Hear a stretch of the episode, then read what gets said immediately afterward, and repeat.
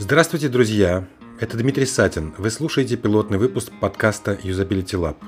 Подкасты в эти дни переживают свое второе рождение, ну и мы решили войти в эту воду второй раз. Поводом стал прямой эфир, который нам предложили провести э, в Центре технологического предпринимательства. Это проект «Цех» Фонда развития интернет-инициатив. Эфир получился очень насыщенным, были вопросы от слушателей, и мы не смогли не поддаться соблазну забраться в ваши уши и в формате еще и регулярных подкастов. Мы говорим о клиентском и пользовательском опыте цифровых продуктов. Подписывайтесь на наш подкаст, чтобы не пропустить новые эпизоды. Меня зовут Аренс Екатерина. Я, собственно, провожу интервью еженедельное от канала Цеха. Сегодня у меня в гостях а, Дмитрий Сатин, Здравствуйте еще раз, привет. Здравствуйте, здравствуйте. Я жду, Катя, когда вы закончите, чтобы тоже всем сказать здравствуйте. Да, да. И Дмитрий у нас основатель компании Usability Lab. Дмитрий, отдаю вам слово и буду... Вот, да, да. Доброе утро, спасибо, что пригласили. Но предыстория, как вы знаете, это еще немножко, чтобы э, привлечь внимание той аудитории, которая с вами не знакома. Mm-hmm. На канале, на YouTube-канале есть запись конференции, которая была в прошлый четверг, прошедший, ближайший четверг. И вот после конференции, наверное, так неплохо выступил, что со мной решили дальше продолжить общение и позвали, да, и поз, оценили мою говорливость и позвали меня провести с вами это воскресное утро. Я всех рад приветствовать. Ну и всех, кого я пригласил э, со стороны своего Фейсбука, прошу задавать вопросы, потому что, честно говоря, мы сами не проводим прямых эфиров и очень страдаем от этого, потому что все нормальные люди, такие как Катя, они в Инстаграме делают красивые, э, красивые эфиры с красивыми людьми, а мы такие угрюмые сидим в зуме вот, и совсем не вещаем в прямую. Поэтому мы хотим обрести этот новый опыт с вами. Отлично. Тогда начнем. А, давайте для тех, кто недавно присоединился, введем в курс, что за Usability Lab, чем вы все-таки занимаетесь, что такое юзабилити, и вот для таких же э, блондинок, как и я, мини-экскурс. Значит, смотрите, юзабилити, если очень просто, вы сказали блондинка, поэтому я буду стараться говорить максимально по-русски.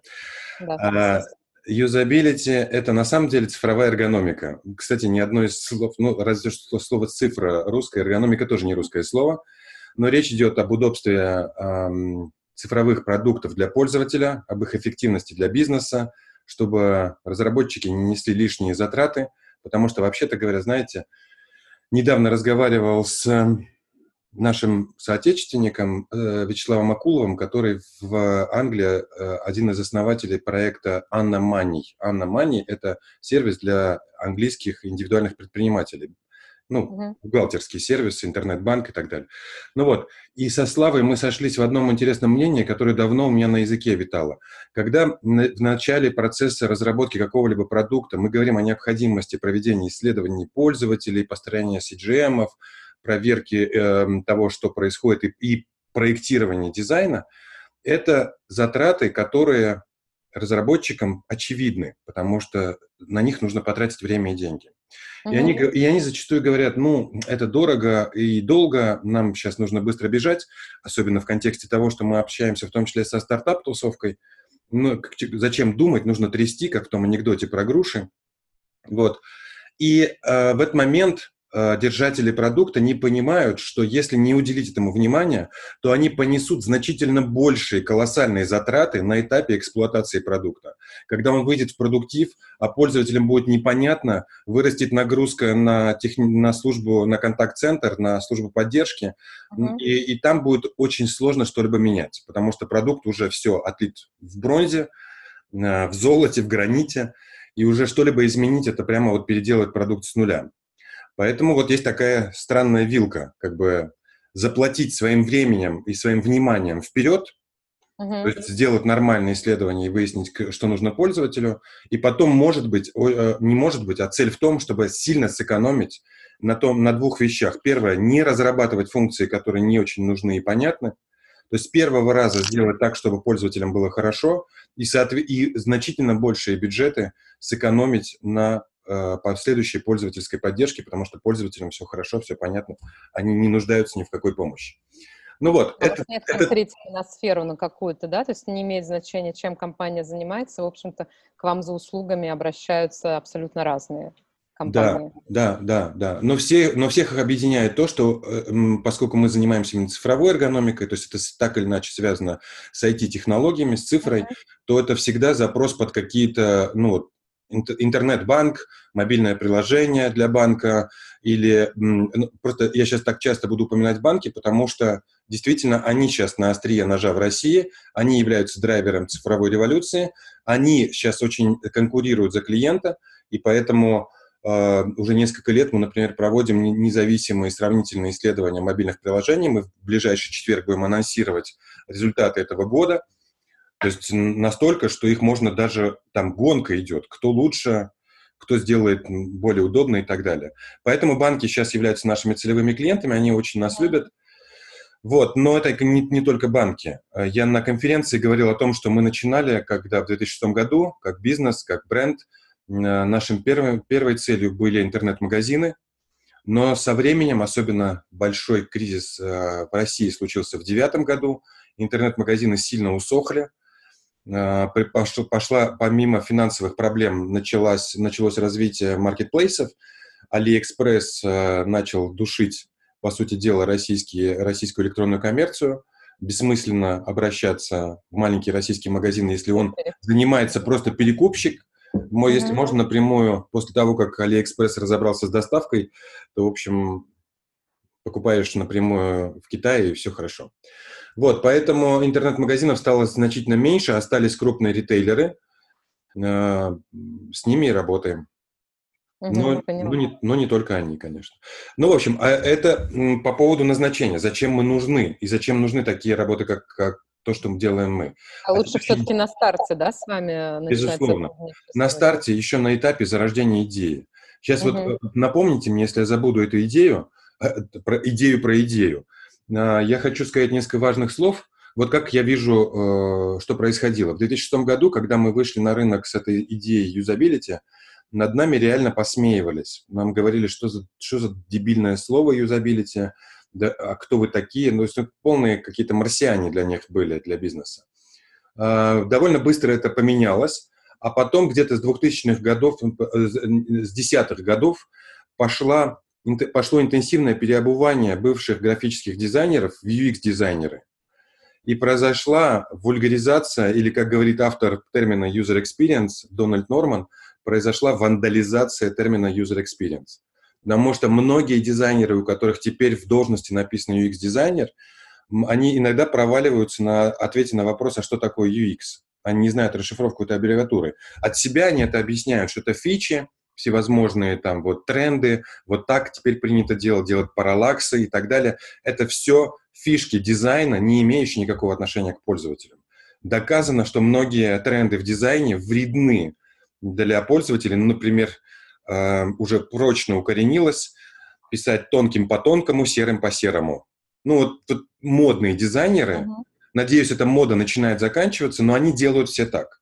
Олег Тиньков, известный российский предприниматель, в один момент в Фейсбуке написал, что он будет увольнять дизайнеров, которые серым по серому, тонким по тонкому, но надо сказать, что приложение банка Тиньков все равно серые по серому, и они очень плохо проходят тесты на общедоступность. Общедоступность – это еще одна разновидность такой человекоориентированности для людей с ослабленным зрением или с полной утратой зрения. Мы должны, тем не менее, делать цифровые продукты доступными.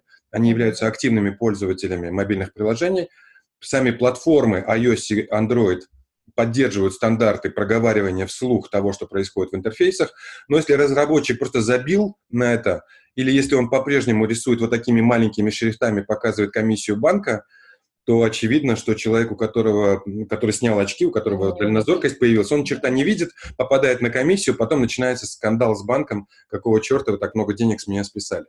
И ну, все из-за того, что... дизайнер, он все-таки должен заниматься не фичами, а должен заниматься тем, что делать максимально удобный интерфейс, там, да, или, ну, удобный да. э, дизайн, там, сайта или приложения. Если сделать, знаете, если сделать максимально удобный, максимально доступный продукт, за который пользователи скажут спасибо, многие дизайнеры схватятся за сердце и будут говорить, что это такое, потому что это черно-белый дизайн, без картинок, вот с такими лошадиными буквами, но люди зато заходят, все понимают, все делают правильно, и бизнес прямо растет э, на глазах. Но дизайнеры будут орать в своих сообществах, что вырвите мне глаза, у меня пошла кровь из ушей, из глаз и так далее.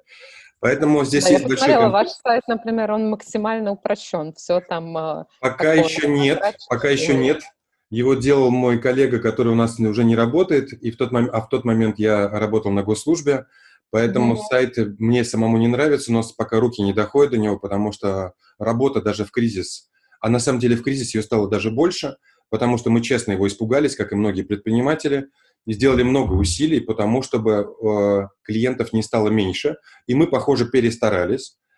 И клиентов сейчас больше, мы на удаленке работаем как, как папы Карлы, и мне кажется, что это уже становится плохо для нашего здоровья, потому что, условно говоря, утром ты сел за компьютер, и в 5 часов ты понимаешь, что ты еще не завтракал, не чистил зубы, mm-hmm. просто потому что не было времени. Нон-стопом идут совещания, встречи с клиентами, вебинары и так далее. Уже пора э, уже снижать. Мне кажется, что многие поняли о том, что, во-первых, конкуренция очень высокая во всех сферах, и необходимо сделать все максимально удобное для пользователей. И, собственно, с этой целью они, наверное, к вам обращаются, чтобы э, ну, среди других продуктов выделиться.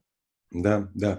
Э, это правда, потому что выстрелили, э, ну, по крайней мере, в России, я думаю, это и во, много, во многих странах такое должно было произойти, выстрелили сервисы доставки, то есть, угу. потому что ресторанам, если выживать, то нужно как-то доставлять проду- блюда, которые они готовят, свое меню доставлять до потребителя, поскольку сами рестораны были закрыты. Сейчас немножко... То есть в кризисное время в основном вот эти новые клиенты, которых прирост случился, это уже не только банковская сфера, но там, например, да, приложения по доставке какие-то. Да, мы это на себе пока не почувствовали, потому что именно вот э, у нас не появилось клиентов по доставке. Ну, потому mm-hmm. что я думаю, что решаются пока вопросы функциональности. Там не до красоты, не до удобства, лишь бы этот сервис доставки хоть как-нибудь работал, хоть какие-то формы заказа, бронирования, чтобы они работали. Поэтому пока это делают из какашек и палок, простите меня за эфемизм, но это распространенный. Mm-hmm. Ну вот, лишь бы работало. Но если э, потребность в, цифро, в, в цифровых заказах сохранится настолько же высокая, если локдаун если нас ждет вторая волна локдауна, а об этом сейчас мы только можем слухи распространять, то ли выйдут дети учиться в сентябре, то ли нет, да, но если это все сохранится, то, конечно, тогда возникнет второй вопрос. А как выделиться? Ну хорошо, функция теперь доставки есть у всех, а как выделиться на общем фоне, как сделать более удобным, тогда начнут оттачивать и так далее. Я еще хотел сказать, вернуться, вот я вас просил, да, чтобы давайте. не дали забыть слово «идея».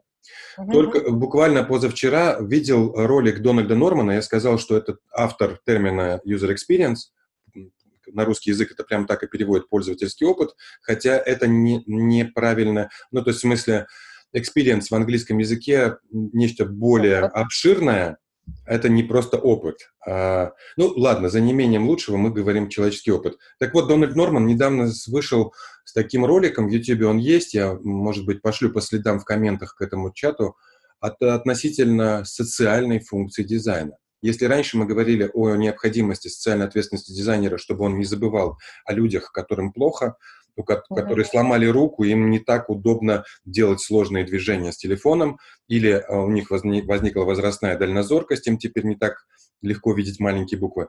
Но он говорит уже не об этом.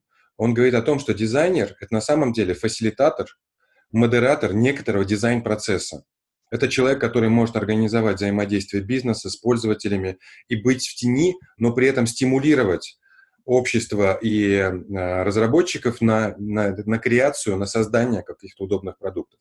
Это пока мысль очень нова, она может быть там не до конца понятна, хотя есть примеры, и они, знаете, когда смотришь примеры, есть такая э, известная мировая компания IDEO, это американская компания, которая придумала дизайн мышления, сам подход. Это, это была попытка human-centered design, человек-ориентированное проектирование, его основные принципы передать бизнесу, чтобы бизнес, бизнесмены стали дизайнерами. Но не графическими дизайнерами рисовать в фотошопе или там в скетче, в фигме, а чтобы они мыслили гипотезами, чтобы mm-hmm. они мыслили эмпатией, чтобы они пытались по- представить портрет и потребности своего потребителя и так далее. Но вот когда смотришь, как IDEO популяризирует Human Centered Design, они это показывают на примере каких-то своих командировок в Африку. Они приезжают и с какими-то племенами начинают раз, разрабатывать идеи о том, как обеспечить племя чистой водой или как выращивать помидоры в условиях засухи. И это, понимаете, знаете, вот это, ну, это правда, вот приехать в какое-то место, увидеть проблему ну, или выбрать ее, или с людьми обсудить ее, и начать ее прямо там решать. Не то, что ты там прилетел со своим айфоном, какую-то африканскую деревню и говоришь, вот этот iPhone позволит вам решить проблемы голода. Но она же не решит таким образом.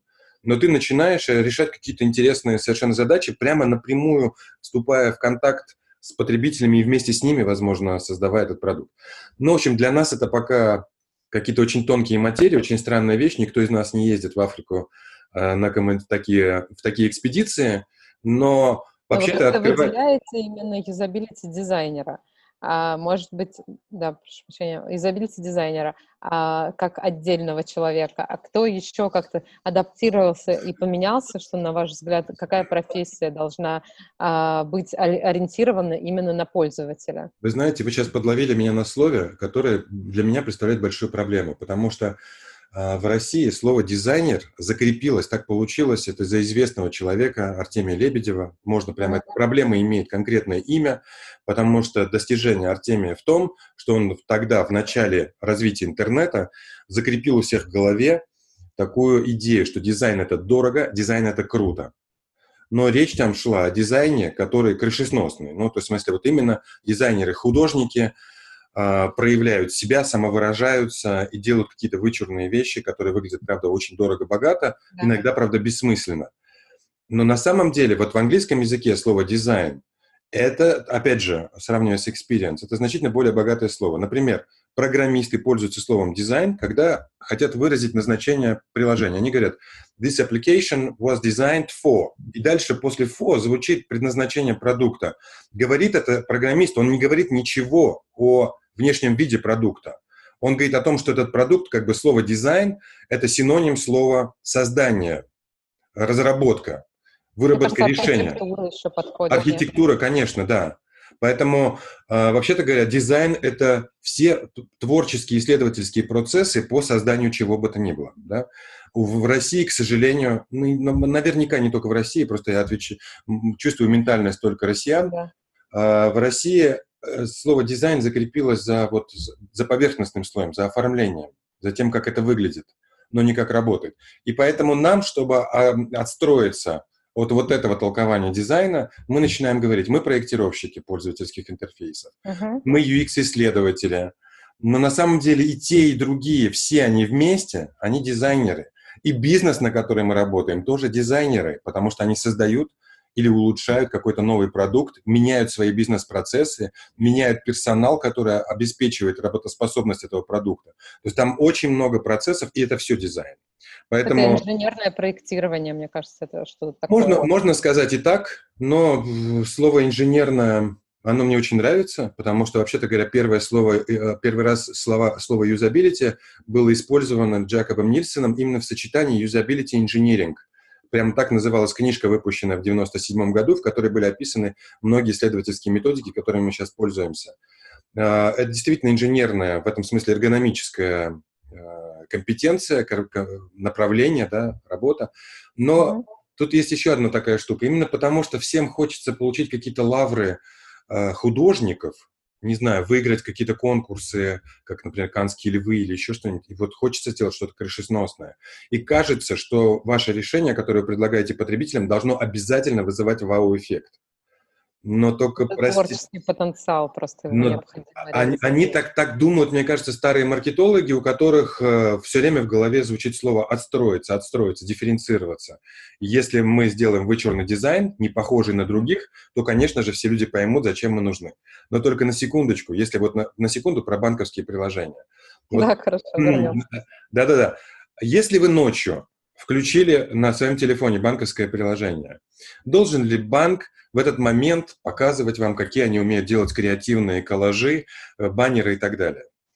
Скорее Наверное. всего, что поскольку нормальные люди ночью спят, если вы посреди ночи что-то хотите сделать в банковском приложении, что-то, значит, случилось. Случилось, может быть, форс-мажорное, но это мы не знаем, но точно что-то очень срочное. Вам, может быть, вы попали в плохую ситуацию. Может, вам позвонил э, родственник и сказал, пожалуйста, срочно пришли деньги, мне тут нужно раз, с кем-то расплатиться. Или, э, ну и так далее. То есть все эти ситуации нестандартные, и поэтому нужно убрать весь этот слой вау-эффектов и в условиях измененной освещенности, потому что речь идет о ночном времени, дать вам возможность быстро выполнить то, то что вы хотите. Скорее всего, кому-то перевести денег узнать, mm-hmm. сколько у вас сейчас, и кому-то быстро перевести безошибочно, потому что, может быть, вы продрали глаза после сна, еще вообще там плохо соображаете и видите. Вот контекстная задача, но банки, ну, например, мой, мой личный Кажется, кейс, такие я нахожусь... как банки, извиняюсь, такие интерфейсы, как банки, они должны быть интуитивно понятны и максимально простыми. Да, но мой личный пользовательский опыт, который я хотел бы здесь вспомнить, мы приехали на машине ночью в Питер, ну, такое у нас путешествие, и в Питере снимаем э, номер э, в отеле в таком гости... квартирном, что называется, ну, там много таких микроотелей.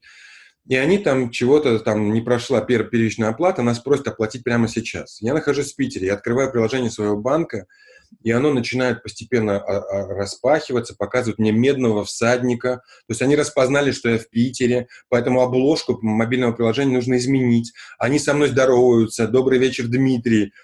А я устал, я сидел за рулем, я хочу поскорее принять душ и лечь спать. И, ну вот это все вызывает во мне дикое раздражение. Mm-hmm. И поэтому я, конечно, склонен к тому, ну и, и исповедую этот подход, что мы должны решить задачи пользователя – а там удивлять его давайте в какое-то другое время. Ну, в общем, найдем для этого специальное время, чтобы вызвать у него крышесносный вау-эффект, после которого... Ну, вы быстро раздражаетесь. В общем, там я понимаю, о каком приложении идет речь, что оно открылось, показалась иконка, и потом, да. Но если это какая-то экстренная ситуация, то да, но не знаю, вот я как пользователь, в общем-то, мне нормально. Главное, чтобы было интуитивно понятно все, куда заходить, потому что частая ситуация, что ты попадаешь на какой-то сайт, где абсолютно непонятно, что это делать. Особенно, мне кажется, это с онлайн-магазинами история. Когда там э, корзина где-то спрятана, что-то вообще не то совершенно с интерфейсом. Вы, подловите, вы подловили меня еще на одном свойстве, в котором, да, я должен признаться, а, юзабилисты очень раздражительные. Они, понимаете, это еще, я недавно... свойство вас и подтолкнуло к тому, чтобы максимально упрощать и заняться именно этим. Тут неизвестно, где курица и яйцо, да. потому что, мне кажется, еще сама профессия селектирует таких людей, потому что ведь мы, э, как исследователи, мы же ищем проблемы в продукте, которые нужно исправить. И мы превращаемся в зануд, и мы начинаем с бизнесом очень часто разговаривать на таком языке, который, вообще-то говоря, их унижает. Знаете, хочу рассказать историю. У нас очень душевная компания внутри, но снаружи мы, мне кажется, выглядим такими противными занудами, которые все время говорят о проблемах. И одна из наших э, сотрудниц э, перешла работать в крупный банк. И э, привыкшая к нашей очень мягкой психологической обстановке, где все друг друга поддерживают, никто, никто друг друга не ругает и так далее, она пришла в банк и довольно скоро попала на какую-то большую встречу, на которой было очень много людей, и она стала публично ругать какой-то продукт. И произошло ЧП, в нее запустили пластиковой бутылкой. А, ну, чтобы было понимание, она попала в среду, а, в которой довольно много конкуренции, где идет борьба за власть, за бюджеты. У этой фичи, которую она ругала, было имя. Какой-то продукт оунер какой-то, может быть, наделенный полномочиями человек, которого она, совершенно того не понимая, публично стала унижать. То есть, наверное, за, по делу. То есть, вряд ли она... Она просто бы... решила выразить свое мнение. Не, не, ну ее же, ее же позвали как вот э, Цербера, которая должна показывать людям на проблемы. И она уже mm-hmm. дальше, без уже, тут, может быть, элемент нетактичности сработал, потому что она и не привыкла к такому агрессивному отношению. Она считает, что все прямо хотят от нее слышать эту критику. И она вышла, выступила, и вот произошло такое ЧП. Ну вот, поэтому э, это к тому, что действительно мы зачастую выглядим как зануды, и когда проводим даже сравнительные исследования, строим рейтинги, удобства мобильных приложений банков, наши отчеты, и это была проблема, мы их стали перестраивать, они выглядели как такое вот унижение, публичное унижение участников исследования, потому что мы говорим, ну что ж вы, слепые люди не могут пользоваться, как же так? Вот посмотрите, вы накосячили, причем в таком месте, как можно было. И если отчет выглядит именно так, то, в общем, людям... Это не ваша хочется. услуга, которая называется аудит, да? Да, но это, услуга аудит – это когда мы делаем все-таки приватно. А здесь я говорю о независимых э, сравнительных исследованиях, которые мы стали вот с этого года переориентировать и рассказывать людям больше про тренды, про лучшие решения, не только их навозить и показывать, что у них все плохо, но в том числе показываем направление, куда им идти. Поэтому эм, это про, про рассказываю, раз вы меня подловили на том, что я за, э, зануда, еще и вспыльчивый, то да, действительно у нас есть такие проблемы а у вас замерло изображение. Поэтому я, похоже, умная и красивая девушка, говорят вам, а не мне. Вот мне никто не говорит, что я умный и красивый. Я смотрю тем временем на, наши, на наш чат и ищу какие-то признаки вопросов, которые вы нам задавали. А, пока их нет, поэтому я продолжу немножко в одностороннем порядке. Я все-таки про вульгаризацию user experience и куда это все должно пойти. Сейчас есть большая потребность на проведение пользовательских исследований. Мне кажется, именно они должны быть для бизнеса спасительными, поэтому для компетенции, которые необходимы, необходимо развивать, это взаимодействие с пользователями. Сейчас есть другая проблема. А, многие крупные компании выбирают какую-нибудь метрику, по которой оценивают э, то, насколько пользователям это все нравится. Наиболее распространенной метрикой в больших корпорациях является NPS, Net Promoter Score. Ну, я думаю, что все про него знают, но вдруг кто-то из стартапов, стартаперов не слышал про эту методику. Эта методика очень простая. Она была придумана человеком с немецкой фамилией для измерения лояльности потребителей. И она состоит, он вышел с такой идеей, раньше лояльность измеряли повторными продажами, ретеншеном, возвращаемостью клиентов, сколько раз в месяц делать покупки. И в результате возникли трехэтажные формулы. Я вернулась к вам. Да, Видно привет меня? еще раз. Ага. Да, ну слышно. А, там Отлично. Наш, наш знакомый а, Алексей Авдей задал вопрос, но я сейчас меня понесло в другую сторону, пока я ждал твоего возвращения. Поэтому да, немножко все-таки продолжу по, про эту идею, угу. что NPS – эта методика э, очень простая. Потребителю после оказания услуг задают вопрос, насколько вы готовы рекомендовать нас своим друзьям. И нужно по десятибальной шкале ответить, э, насколько. насколько. Если вы отвечаете 8, 9, иногда 10, там, в зависимости от размерности шкалы, то вас называют промоутерами. Вы человек, который прямо фанат нашего бренда, нашего сервиса, и будете всем... Амбассадорами их так называют. Да, иногда там... модным да, словом. Да. А если вы отвечаете от нуля там, до пяти, до шести, в зависимости от агрессивности вашей самооценки, то угу. таких людей называют детракторами. На русский язык это лучше всего переводится словом «хулители». Это люди, которые будут вас ругать. Оно приличное слово, просто очень забытое с, с древнеславянское слово. Ну вот, и многие банки, многие крупные сервисы теперь смотрят только на этот NPS он сам по себе очень зашумленный. Я когда работал на государство, я услышал такой пример, который прямо вот является очень воспитывающим и оздоравливающим. Речь шла о мониторинге качества оказания государственных услуг.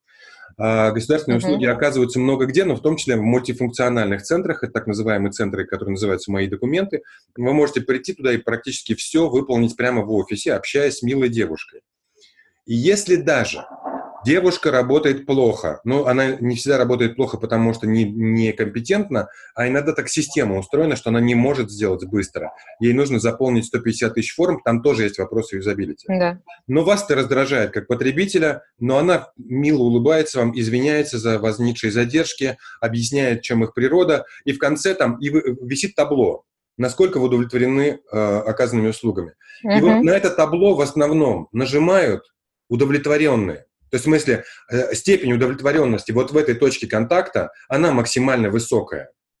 Есть еще одна точка контакта. Ну, то есть получается, что что бы девушка ни делала, но важно, чтобы она не забыла мило улыбнуться, извиниться, если что-то было не так. И особенно мужчины расплываются и ставят ей высокие баллы. Но это же не Я не вот означает... здесь не очень согласна. Мне кажется, обычно э, как раз-таки те, кто недоволен, они наиболее склонны к тому, чтобы давать обратную связь, делиться, писать там отзывы, все в этом духе. Екатерина, это правильно, но мы сейчас разбираем уровни близости к девушке, то есть те контактные точки, где а, можно дать связь, okay. которые непосредственно, вот вы нажимаете на кнопку и смотрите на лицо девушки, и у вас в голове да. проносится, условно говоря, идея. Если я сейчас нажму на красную кнопку, ей выговор объявят, она же пострадает, ну, а я не хочу, потому что она-то ни в чем не виновата, и поэтому я в завершении как бы делаю ей комплимент, ну, вот это э, еще часть такой вот э, гендерного взаимодействия, я хочу, чтобы ей было тоже приятно, потому что я вижу, что uh-huh. она старалась, пусть там и все было, не все было хорошо, но я скорее поставлю ей плюс. Следующая точка контакта – информат, который стоит на выходе из, э, из офиса. И там тоже висит предложение от, отметить, насколько ты удовлетворен.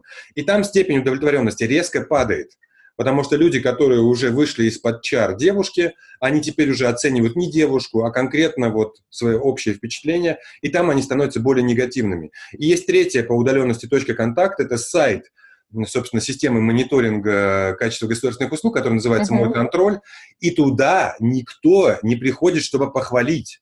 Туда льют отборную брань, потому что, в общем, тут нужно понимать, что эти три канала еще и расслаивают нашу аудиторию, потому что человек, которого реально обидели, или он кошмарный скандалист и, в общем, склочник, он, у него энергетики хватит на то, чтобы пойти, найти этот сайт, он еще его в поисковой оптимизации, он не самый хороший, поэтому нужно постараться, чтобы его найти. И вот то есть, сами барьеры, которые есть на пути сайта, они фильтруют всех тех, кто был теплым или нейтральным, ну, потому что нет столько сил искать его. Но самые оторванные, вот самые злые доходят, понятно, до этого канала. Этим я хотел показать, просто проиллюстрировать, что показатель Net Promoter Score очень сильно зашумлен, очень сильно зависит от контекста и канала, через который вы собираете оценки. Поэтому ориентироваться а на как него... же понять общую тогда оценку? Ну, действительно, среднюю хотя бы температуру. Есть, есть масса способов, но мне кажется, что это непрекращающееся взаимодействие с пользователями. Бизнес, разработчики и так далее должны просто каждую неделю, каждые две недели проводить всевозможные сессии наблюдения, за пользователями, договариваться с ними как с респондентами, покажите, как да. вы работаете. Есть методы дневникового исследования, когда вы нанимаете респондентов из числа аудитории и просите их ежедневно заполнять некоторые формуляры, когда взаимодействовал с продуктом, чем закончилось, какие замечания и так далее. Эти дневники могут быть лонгитюдами. Так у психологов и социологов называются исследования, которые длятся там годами. То есть вы наняли небольшую группу, да, и отслеживать их в течение пяти лет. Вы им немножко платите за то, чтобы они от вас не уходили, но они являются поставщиками для вас знания о том, как меняется восприятие человека в течение времени. И, безусловно, вы можете снимать текущие срезы, их анализировать и понять, что пошло не так. Ну, короче, я просто все к тому, а как что... это от социальных исследований а, отличается? А... То есть вы же не социологи. Но, мы... по сути, вот этот конкретно Катя, я забыл сказать. Работы, он... Да, мы не социологи. Да, я психо... помню, что вы мы психологи. Психолог, я помню. Мы... И не только я. Вся ком... ну, команда на две трети состоит из психологов.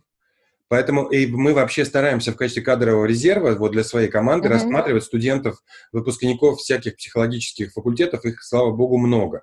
Но людей с социологическим а, то есть у вас вся команда состоит из... Ну, не на сто процентов. Наши проектировщики, некоторые совершенно экзотических э, образований, среди них есть химики, биологи и так далее, но это не используется uh-huh. никак ими в работе, они, они просто с хорошим чувством прекрасного пространства, функционала, инженеры такие. Вот, поэтому, но исследователи – это в основном психологи, и это в основном девушки. Ну, опять же, просто по статистике. Ну, во-первых, среди женщин больше гуманитариев, а во-вторых, у женщин есть те качества, которые позволяют быстрее устанавливать контент, э, контакт с незнакомыми людьми. Ну, просто в силу приятия. То есть если вот я крупный бородатый мужик, выгляжу несколько угрожающе, нависая над респондентом, то, понятно, девушка может, э, мило улыбнувшись, вот расположить любого скандалиста и направить его на какое-то конструктивное взаимодействие, общение по поводу продукта. Ну вот, а да, нам, ты знаешь, нам пошли вопросы, и вопросы как от, от моих знакомых. Я, во-первых, вижу Григория Дектера, и это, знаешь, из банков. Um, Алексей Авдеев, так, Алексей Авдеев из, из, из Сбербанка, мы с ним хорошо знакомы, он задает вопрос. Дмитрий, спасибо за встречу. Как вы считаете, какими навыками UX должны обладать продуктовые менеджеры? Алексей, я думаю, я думаю, что всеми, но ну, хотя бы поверхностно. А, сейчас мы общаясь с банками, очень много проводим внутренних мероприятий. А наиболее распространенный из них – это, знаешь, такая экскурсия по всем UX-исследования. У нас прямо есть такая презентация, позови нас, пожалуйста. Мы расскажем э, тебе и твоим коллегам, какие UX-исследования бывают, в какие моменты цикла разработки они применяются, из чего состоят, сложно, несложно нанимать респондентов и так далее. То есть самые вот ну, я, как бы мы объясняем продуктовикам, из каких кубиков должен складываться вот этот непрерывный контакт с клиентами. Я бы мог бы сейчас бы эту презентацию запустить, но у нас э, немножко другой формат, поэтому, может быть, мы сделаем это чуть позже. Но вообще советую просто нас позвать. Может, вы вдохновитесь онлайн-форматом и захотите тоже Да, да, да, да. И другой человек, это известный э, специалист по Customer Experience, Григорий Дектер, он сейчас работает в банке открытия, он пишет нам, если собрать со всех каналов среднее, а потом отдельно анализировать каждую точку контакта, естественно, NPS как один из инструментов. Но, значит, если я правильно понял Гришу, здесь немножко речь такая э, неразвернутая. Это действительно собирать все каналы и их сравнивать между собой, но я о чем хочу предупредить? О том, что когда мы делаем вот такие опросные э, методики снятия температуры по больнице, мы, честно uh-huh. говоря, там как бы создаем небольшую стену. Я под, подыскиваю слова, ну, как бы, например, вот мы выбрали NPS в качестве такой метрики, э, внедрили его во все каналы, и теперь решаем, что теперь общаться с клиентами, созваниваться, звать их на какие-то э, юзер-встречи и так далее не нужно. Ну, у нас же есть NPS, зачем нам еще что-то делать? А при этом NPS может врать. И, и, я могу еще приводить примеры, по которым это может происходить. Поэтому мне кажется, что NPS – это хорошая методика, ее используют, опять же, в банках для того, чтобы показывать про правлению, э, общие, общие показатели, вот, что у нас с продуктом происходит, но вообще-то сами продуктовики не должны этим ограничиваться. Сейчас набирает популярность фреймворк Job to be done – и есть уже много э, коучей, которые даже внутри банков работают. А с одним из них я познакомился в прошлую пятницу. Его зовут Илья Кузнецов, он работает в Альфе. Слушайте, у него такой чарующий голос. Он, он говорит, вот, вот еще чуть-чуть он скажет, здравствуйте, мои маленькие друзья. Вы знаете, мы провели интервью и получили такие удивительные результаты. У него, он чарует и просто вовлекает тебя. Теперь уже хочется, чтобы он тебя повел как коуч по вот этому пути исследования задач э, и да это немножко пока для меня непривычная вычурная лексика, когда он говорит, пользователь увольняет продукт, он когда-то уволил там DVD-плеер, и теперь он все в стриме слушает, но когда-то он уволит и стрим. Ну, необычный такой, э, пока вычурный для меня язык, но он сам по себе очень чарующий, и я очень хочу, чтобы он провел у нас какие-то занятия, пока он об этом не знает, что я этого хочу, но мы собираемся uh-huh. пригласить на занятия. У нас есть школа, школа Usability Lab, она здесь в Фейсбуке, в том числе... У вас и лаборатория тоже есть, я так поняла. Да-да-да, но Твоя... сейчас я говорю про образовательную именно часть, потому, угу. что, потому что именно Илья Кузнецов, чем он меня так тронул, тем, что он рассказывает, может быть, на первый взгляд, скуч, скучные вещи таким чарующим голосом, что немедленно хочется этим заняться.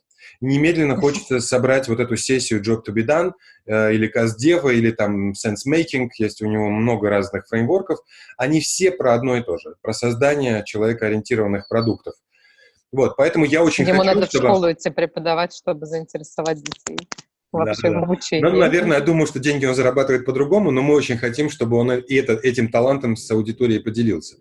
А. И продолжая смотреть на а, Алексея Авдеева, на, он поблагодарил нас за ответ, я все-таки хочу э, сказать, что, наверное, главная компетенция продукт-оунера – это постоянная шила в заднице с желанием проверить гипотезы, причем проверить их не не только внутри команды, которая, конечно, будет чем-то очаровываться, что-то будет критиковать, но это как можно быстрее пойти на контакт с потребителями. А мне кажется, что правда находится там, именно в наших пользователях, в наших клиентах. А расскажите вот. еще, вот вы разделяете юзабилити, же есть внешняя, которая пользовательская, есть внутренняя, а, которая, ну там те же CRM-системы, с которыми работают а, непосредственно сотрудники той или иной компании. зачастую именно этот внутренний интерфейс, он безумно неудобный, а, и сами сотрудники страдают, и их бизнес-процессы увеличиваются во времени из-за этого.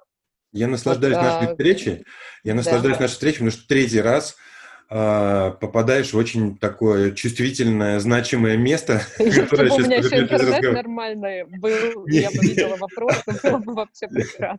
У меня немножечко я помогу, Я помогу тебе с вопросами, потому что я их отслеживаю, а, но ты сказал очень важную вещь. И я тебе вот на ту же мельницу, которую ты стала сейчас раскручивать, маховик который, я налью еще несколько цитат.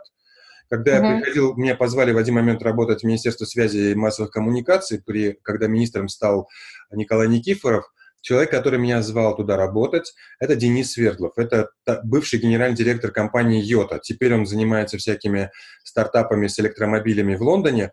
Но, в общем, это такой очень продвинутый, летящий вперед стартапер в широком смысле, который в тот момент еще получил государственный уровень, возможность влиять на информационные системы государства в принципе.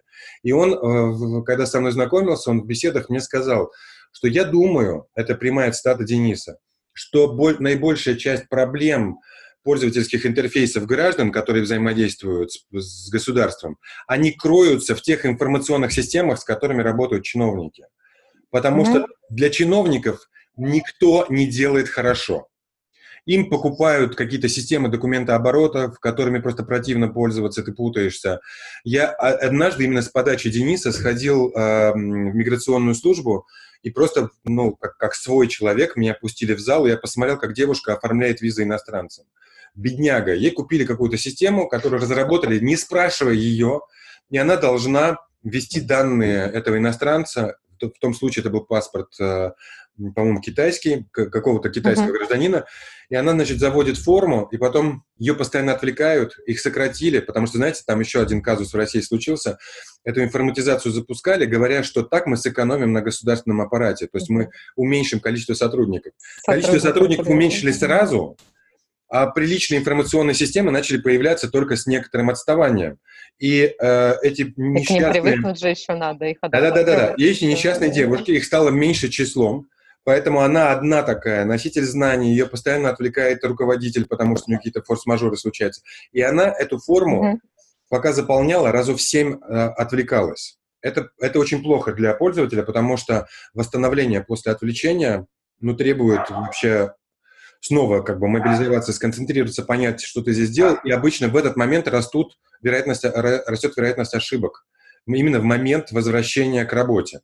А для, для, для ее деятельности крайне опасно. Любые ошибки, которые она допустит в столь важном бюрократическом процессе, как выдача виз, она обернется какими-то большими проблемами для человека, которому она выдает визы. Ну и один самый прекрасный пример – она сохраняет эту форму, в которую вбивала, и потом открывает ее снова на редактирование и обращает мое внимание. Значит, здесь есть поле, в котором нужно транслитерация указать э, имя человека. Uh-huh. И, оно, и оно, там есть э, алгоритм, который э, кириллицу превращает в латиницу, uh-huh. транслит. И он часто, этот алгоритм, ошибается. То есть он делает не так, как правильно. Но только поправить это поле, которое алгоритм заполняет, можно только после Надо сохранения. В момент ввода, в а. момент ввода он там пишет абракадабру, но поле просто тупо нередактируемо. Угу. И поэтому она, она делает совершенно лишние вещи, а у него такая огромная стопка бумаги. То есть понятно, что когда мы жалуемся, после этого станов... начинаешь очень, очень сильно сочувствовать этим людям, потому что когда там ты оформил заявление на портале госуслуг, потом как оно очень долго обрабатывается с нарушением регламентных сроков, когда ты видишь, как они там работают, то становится, конечно, очень больно, и становится понятно, и ты готов уже подождать и смириться, потому что, ну, реально, а об удобстве этих людей думают меньше всего. Ну, потому что вот end-юзерам, как бы конечным пользователям, понятно, зачем делать удобно. Uh-huh. Они приносят деньги, они могут шуметь в соцсетях. Ну, как бы их лояльность всем очень нужна. А лояльность рабочих лошадок, которые сидят в бэк-офисе, да, да про них раньше, слава богу, ситуация меняется, и нам действительно очень много э, заказывают переделку интерфейсов всяких CRM-систем внутр, внутренних, но в долевом отношении все-таки мы больше занимаемся интерфейсами конечных пользователей, потребителей, а не сотрудников. В долевом отношении этих uh-huh. значительно меньше. Но я уверен, сейчас э, такое направление, я еще почему э, рад вашему вопросу, потому что слово user experience теперь начинает обогащаться новыми смыслами. Теперь, знаете, я сейчас поиграю в аббревиатуры. Теперь это CX, Customer Experience, плюс EX, Employee Experience. То есть, смотрите, вот зазвучало... Запутали, запутали. Experience, да. посмотрите, ну, э, два, два слова тут ключевые. Customer, то есть, в смысле, потребитель, угу. и сотрудник бэк-офиса, который его обслуживает. Угу.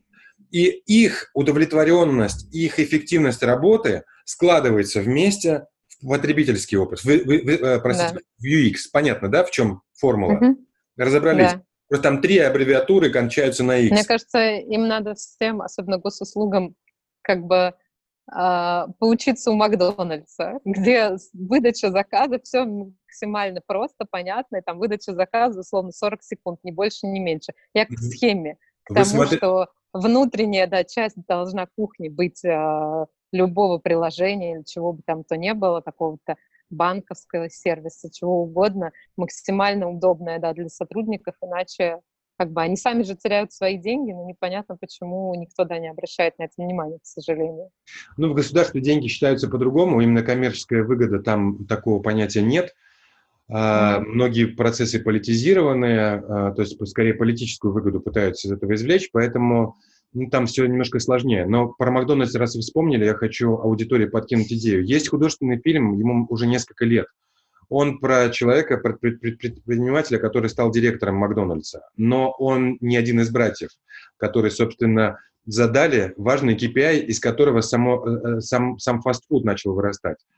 Они видели да, очереди. Фильм, Вы смотрели его, да? Я не помню его название. Но там была идея в том, что человек должен так получить свой бургер. Макдональдс. Да. Но главное, что вот исходный KPI, который уже в ДНК самой компании был, что он свой бургер должен получить вообще в идеале за 5 секунд. То есть к моменту, когда он подъезжает на машине к бургерной, этот бургер уже готов и ждет его.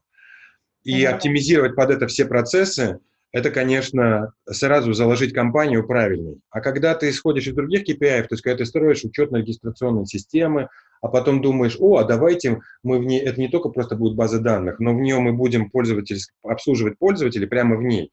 А она не под это заточена, у нее не было таких. Ну и дальше вырастают истории такие довольно сложные и неприятные. Но, в общем, хотел просто подчеркнуть идею, что теперь уже во всем мире приходит осознание, что пользовательский опыт складывается как из потребительских качеств продукта, так и из качества работы сотрудников, которые обслуживают. У этой мысли есть некоторые барьеры. Это барьер, один из барьеров – это иллюзия в искусственный, э, как бы упование на искусственный интеллект. У меня было несколько публичных дискуссий, где я говорил о там, необходимости исследования профилизации э, потребителей, пользователей, понимания их мотивов.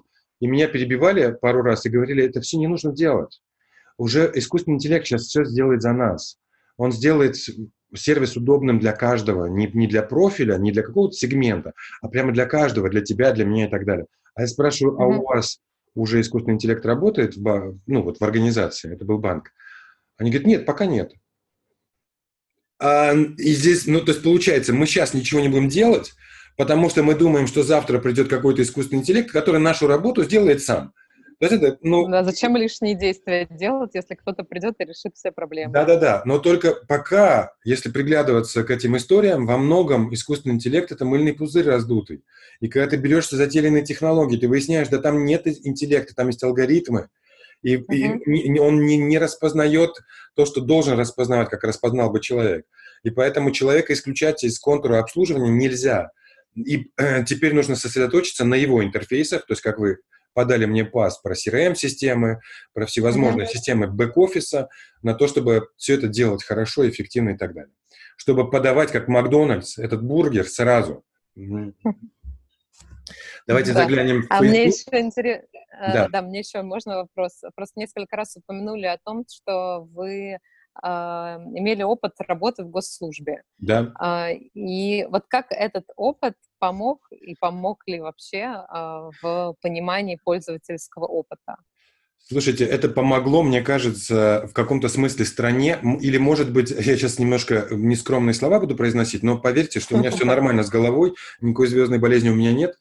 Но, может быть, я приходил в момент, когда даже лексика публичная, риторика политиков стала перестраиваться, тогда э, начали вдруг политики высокого уровня публично говорить про потребительский и пользовательский опыт на всевозможных, ну, довольно таких бюрократических совещаниях, Понятно, mm-hmm. что он еще в тот момент не был наполнен каким-то физическим смыслом, это были декларации, но они были очень важные. Ну, то есть, в смысле, реально пошла в некоторых процессах перестройка, и госуслуги, по крайней мере, их публичная часть, преобразилась очень сильно. Э, туда были вложены хорошие творческие усилия и исследователей, и э, дизайнеров. Результатом, каким, некоторым косвенным результатом э, моего присутствия на этой госслужбе, именно я занимался госуслугами, стало то, что внутри Ростелекома, это же оператор госуслуг, то есть они главные исполнители, да. внутри Ростелекома есть команда, которая является выходцами, в том числе из Usability Lab, которые проводят исследования, которые проектируют интерфейсы. Раньше, до, вот я приходил туда там в 2013 году, в 2013 году этого ничего не было. То есть делали квадратно-гнездовые формы и, в общем, делали универсальные порталы, которые, знаете, которые содержали в себе какие особенности. Мы однажды, опять же, вспомню Дениса Свердлова, э, на какой-то внутренней встрече в министерстве нам показывали, тогда внедрялись услуги ЗАГСа. А среди услуг ЗАГСа наиболее известны нам услуги там бракосочетания, развода, рождения детей, но есть и грустная да. услуга регистрация смерти. И нам mm-hmm. показывают на ее примере, как можно э, заявить о том, что ты хочешь получить, удостов... простите меня, свидетельство о смерти, и ты заполняешь да. бланк и так далее, и в конце появляется стандартная галочка. Сделать ли из этого заявления шаблон? И никто, ну, ну понимаете, у всех глаза идее, замылились, наверное, да, у всех глаза замылились, и все как бы, ну, шаблон и шаблон, это же галочка везде стоит под заявлением. Почему мы должны здесь возбуждаться? Но Денис в этот момент говорит, простите, а какие последствия будут, и зачем мне эта галочка? И начинается дальше гогот, потому что собрание как бы все уже остановилось, потому что мы начинаем фантазировать. Какой-нибудь серийный убийца начинает делать шаблон, где регистрирует своих жертв. Я не знаю, ну, я не знаю, что еще придумать, ну, то есть это бред. И, и я понимаю, что человек, ведь, понимаете, мы еще с госуслугами именно мы сталкиваемся с совершенно необычным для массовых сервисов а, явлением человек, который пользуется госуслугами, он вообще-то не рад, он несчастлив. Он вынужден ими пользоваться. Он вынужден ими пользоваться, и очень часто в ситуации, когда у него что-то уже произошло. Ну, самые типовые вещи. Э, большинство россиян узнают, узнают о том, что водительское удостоверение просрочено в какой момент? Да. От инспектора Когда ДПС. уведомление приходит. Э, это, а. Это, а раньше оно не приходило. Сейчас, сейчас, ну, в том числе с моим участием той команды, в которой я работал, э, портал госуслуг предупреждает, что у вас скоро закончится действие паспорта, что у вас скоро закончится действие водительского удостоверения. Мне, кстати, но до, до сих этого... пор напоминает. Я уже поменял несколько лет назад, но он все еще считает, что мне надо поменять ну вот где-то в реестрах не отметился, скорее всего, вы не ввели обратно, а, не обновили данные своего паспорта внутри уже информационных систем, и они все еще считают, что у вас старый. Свой профиль нужно, скорее всего, обновить. Я не уверен, что именно дело в этом, но предполагаю. Ну так вот, но раньше ситуация обычно была такая, что тебя останавливает гаишник, проверяя твои документы, и потом mm-hmm. радостно тебе сообщает, а водительское удостоверение давно превратилось в тыкву. И предположим, что он даже, предположим, тебя отпустил. И тебе, ну, uh-huh. ну, даже если он тебя штрафовал, ты, ты, ты теперь, тебе очень нужно очень быстро продлить водительское удостоверение. И ты прибегаешь на портал взмыленный, полный негативных эмоций, и поэтому портал тебя должен очень быстро обслужить. И понятно, что ты будешь недоволен, даже если это быстро обслужит, но ты все равно уже пострадал, ты недоволен.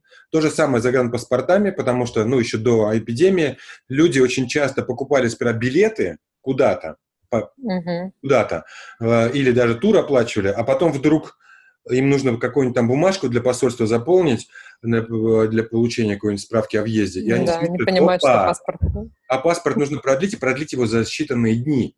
И это, а государство говорит, извините, так, так не работает. И ты недоволен государством в принципе. Ну и э, поэтому... А нет разве за дополнительную плату ускорения? Э, я не отслеживаю этот процесс уже с 2015 года, то есть уже пять лет mm-hmm. я не, не все актуальные изменения знаю. А, но мы там в свое время прямо были такие подорванные кавалеристы, мы предлагали сделать государственных курьеров, чтобы снизить необходимость э, Государственные курьеры звучит Ну да, но это звучит так, э, но имеется в виду, что это авторизовать, то есть не создавать новых курьеров. Но, например, там mm-hmm. тут же Pony Express, чтобы они прошли какую-то аккредитацию, что они могут доставлять юридически значимые документы, и чтобы они развозили за, за деньги потребителя, конечно, не государства, но чтобы им было поручено развозить новые uh-huh. паспорта. Вот паспорт вышел, и чтобы вам привезли его на работу или, или домой чтобы вы не ехали в офис, там, не толкались в пробках, не, не бросали машину. В ну, как, как визовые центры делают, собственно. Да-да-да, к сожалению, к сожалению, эта тема не взлетела. А, силовики настояли на том, что человек должен приходить лично, и прямо, чтобы его лицо ваше увидели. Ну, у них были свои uh-huh. зоны, но я показываю самые вычурные на тот момент революционные идеи. Сейчас страна, в общем, меняется. Теперь мы голосуем на пеньках, теперь можно делать что угодно. Поэтому теперь можно, наверное, в, союз, в киоске «Союз Печать» получить свой паспорт. Они появились снова, такие киоски с бандитами в Москве. Но я не знаю, что будет дальше. Ну вот. Но я хотел сказать просто про важную вещь. Знаете, я э, всю свою профессиональную жизнь носился с идеей, что наша задача – это принести счастье пользователю.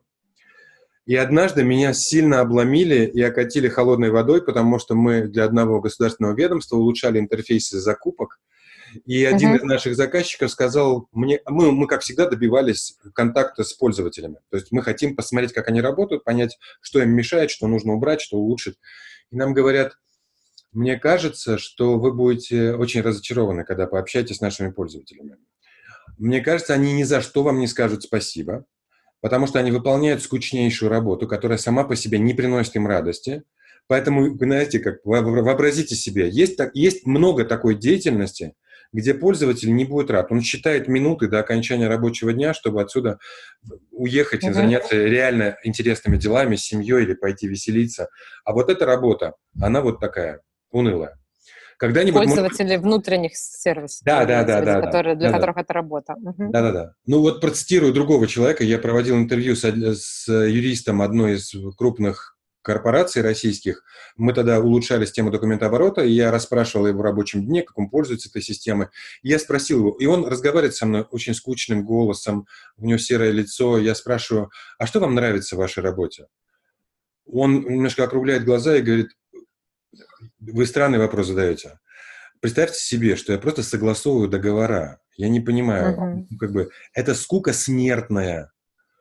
И его, его демотивация демотивирует меня. Я начинаю прямо так вот сникать, потому что я-то думал, что я для радости создан, чтобы приносить людям радость, а человек мне говорит, а ты извертись э, на, на пупе, ты хоть что делай, прыгни хоть выше головы, но ты не изменишь смысла моей деятельности. А он довольно скучный. И тут Только как можно бы... больше договоров успевать за день. Да, да, да, да. Представьте, вот хороший, да, пример. Э, то есть сидит раб на галерах, да, а я такой прихожу, раб, я принес тебе новое весло, ты будешь грести еще сильнее. А он в два раза быстрее. Да, да, в два раза быстрее. Какая тут радость. И вообще тогда стало начало немножко меняться, меняться прицелы в голове, потому что я понял, что во многих случаях мы должны не счастье приносить, не не, это тут пробел стоял, да, не счастье, не за счастьем гнаться, да. а мы должны попробовать минимизировать несчастье. И это несчастье, возможно, случилось не по нашей вине, оно произошло заранее, раньше. Ну, например, регистрация смерти близкого человека. Человек уже несчастен сам по себе. Здесь что мы, веселые баннеры должны ему рисовать, чтобы счастье причинить? Мы будем неадекватными, сумасшедшими людьми. И поэтому нужно хотя бы уважительно не нанося ему дополнительных травм, не предлагая сделать из этого шаблон, а, принять у него заявление и постараться, ну, в общем, как-то о нем позаботиться, как-то как чем-то его обнять, привести ему это удостоверение, не прося с него там лишних денег. Мало ли, чего тут можно сделать. Ну, в общем, Корректность человеческое отношение. должна быть. Да, да, да. А я смотрю так, на время. У нас есть а... вопросы еще, У нас да, есть вопросы. Я и удивилась. Давайте. Там, во-первых, с нами полемизирует, э, да, э, Григорий Дектер поблагодарил за ответ и сказал, что Job to be done – отличное дополнение к NPS. А Михаил Кандыба спрашивает, где можно поизучать UX. Слушайте, вот буквально вы потом из эфира в 12 часов сразу не уходите, я брошу вам ссылку на нашу группу Хорошо, да, в Фейсбуке. Там, тогда там много материалов, да. Алексей Авдей полемизирует, говорит, что мне понравилось определение возможностей текущего искусственного интеллекта. Это решение небольших задач, которым можно научить ребенка за 5 минут. Да, да, скорее всего, так и есть. Ну, я вижу, что к нам присоединился Павел Коноплицкий, это известный российский виксер, сейчас он работает в ИПАМе. Паша, привет. Когда-то мы с Пашей сотрудничали, он работал в Usability Lab. Приятно, что вы все... И я вижу своего одноклассника, Ширака Саркисяна. Он вообще в Лос-Анджелесе специалист по налогам. Ширак, привет, если ты меня слышишь. Слушайте, Facebook творит чудеса можно найти своего одноклассника прямо здесь, который еще и Вообще, пытается в Facebook, разобрать. я смотрю, много просмотров достаточно. Да, Люди смотрят, здорово, это приятно. Здорово, здорово. Ну что ж, время начинает... О, там... Так, вопросов она... больше не осталось, да? Подождите, слушайте, я начал листать наверх, и вдруг мне показал, я что там был... не вижу. Я увидел фамилию Анар, и потом... Во, Анар Абасов раньше мне задавал вопросы, мы я просто проигнорировал. А, спасибо вам, но я хотел я бы в мире не, не война. Слушайте, Том, про другое. Это он вам там комплименты говорил по поводу красоты вашей улыбки, а я сказал, что я тоже ничего, но он там сказал, что вы ему нравитесь больше, чем я. А, ну, а, оно, конечно, закономерно, с вами не, не поконкурируешь. А, там... Ну, хорошо, спасибо. Да, Паша тоже мне ответил приветом. Ну что ж, прекрасный воскресный день. Да, Всегда спасибо приятно... вам большое. Вы сегодня просто помогли мне очень сильно в отсутствиях интернета, да, а то я уже столтые, Wi-Fi нету, и прекрасный остров Бали, на нем есть все, кроме нормального интернета. Да-да-да, скажите, чтобы, чтобы, чтобы, чтобы у россиян сейчас испортилось настроение, скажите, где вы? А, ну ладно, я спалю. Да, я... Катя, Катя на прекрасном острове мечты и возвращаться оттуда не хочет. И поэтому теперь мы не только вас любим, но и немножко ненавидим. А, ну, такие должны быть многогранные а, эмоции к человеку. Чувства. Чувства, да. Я открываю сейчас ссылку на а, группу «Школу Usability Lab», чтобы поставить ее в комментарии. И что хочу про нее сказать. Мы в прошлом году восстановили свои образовательные активности, и восстановили их необычно. Раньше мы думали, что мы же сами, сотрудники Usability Lab, будем и преподавать. И это всегда нас сдерживало, потому что проектной деятельности очень много. И э, с прошлого года мы стали приглашать э, ярких спикеров и тренеров, которые стали на нашей площадке э, с нашим брендом преподавать. И вторая инновация, которую я придумал, что чтобы удовлетворенность от встреч с нашими инструкторами была повыше, они пишут в нашу группу, ссылку на которую я сбросил, они публикуют, публикуют свои теоретические материалы. То есть все то, что можно и нужно прочитать до начала тренинга, э, публично и бесплатно лежит в соцсетях. То есть я вам дал ссылку, там можно почитать модули, модули, которые составили наши спикеры, прямо там прочитать про интервью с, с пользователями. Это все совершенно бесплатно. И когда начинается тренинг, то там же публикуются анонсы. Сами занятия э, у нас довольно вот наша антивирусная реакция Лена Арсеньева, которая ведет э, наш менеджер по этим ивентам, она установила как в фикс-прайсе всем цену 900 рублей за одно занятие. И, в общем, оно пошло. Люди даже в, в наше непростое экономическое время очень охотно участвуют в платных мероприятиях. Следующее, ладно, раз уж у нас пошла такая реклама, ближайшее мероприятие будет да, по, да, дизайн мышлению, пауза, okay. по дизайн-мышлению один из наших известных спикеров будет его проводить, и я готовлю тренинг по использованию Power BI для проведения UX-исследований. Не корысти для, а для того, чтобы популяризировать исследования больших данных для целей user experience.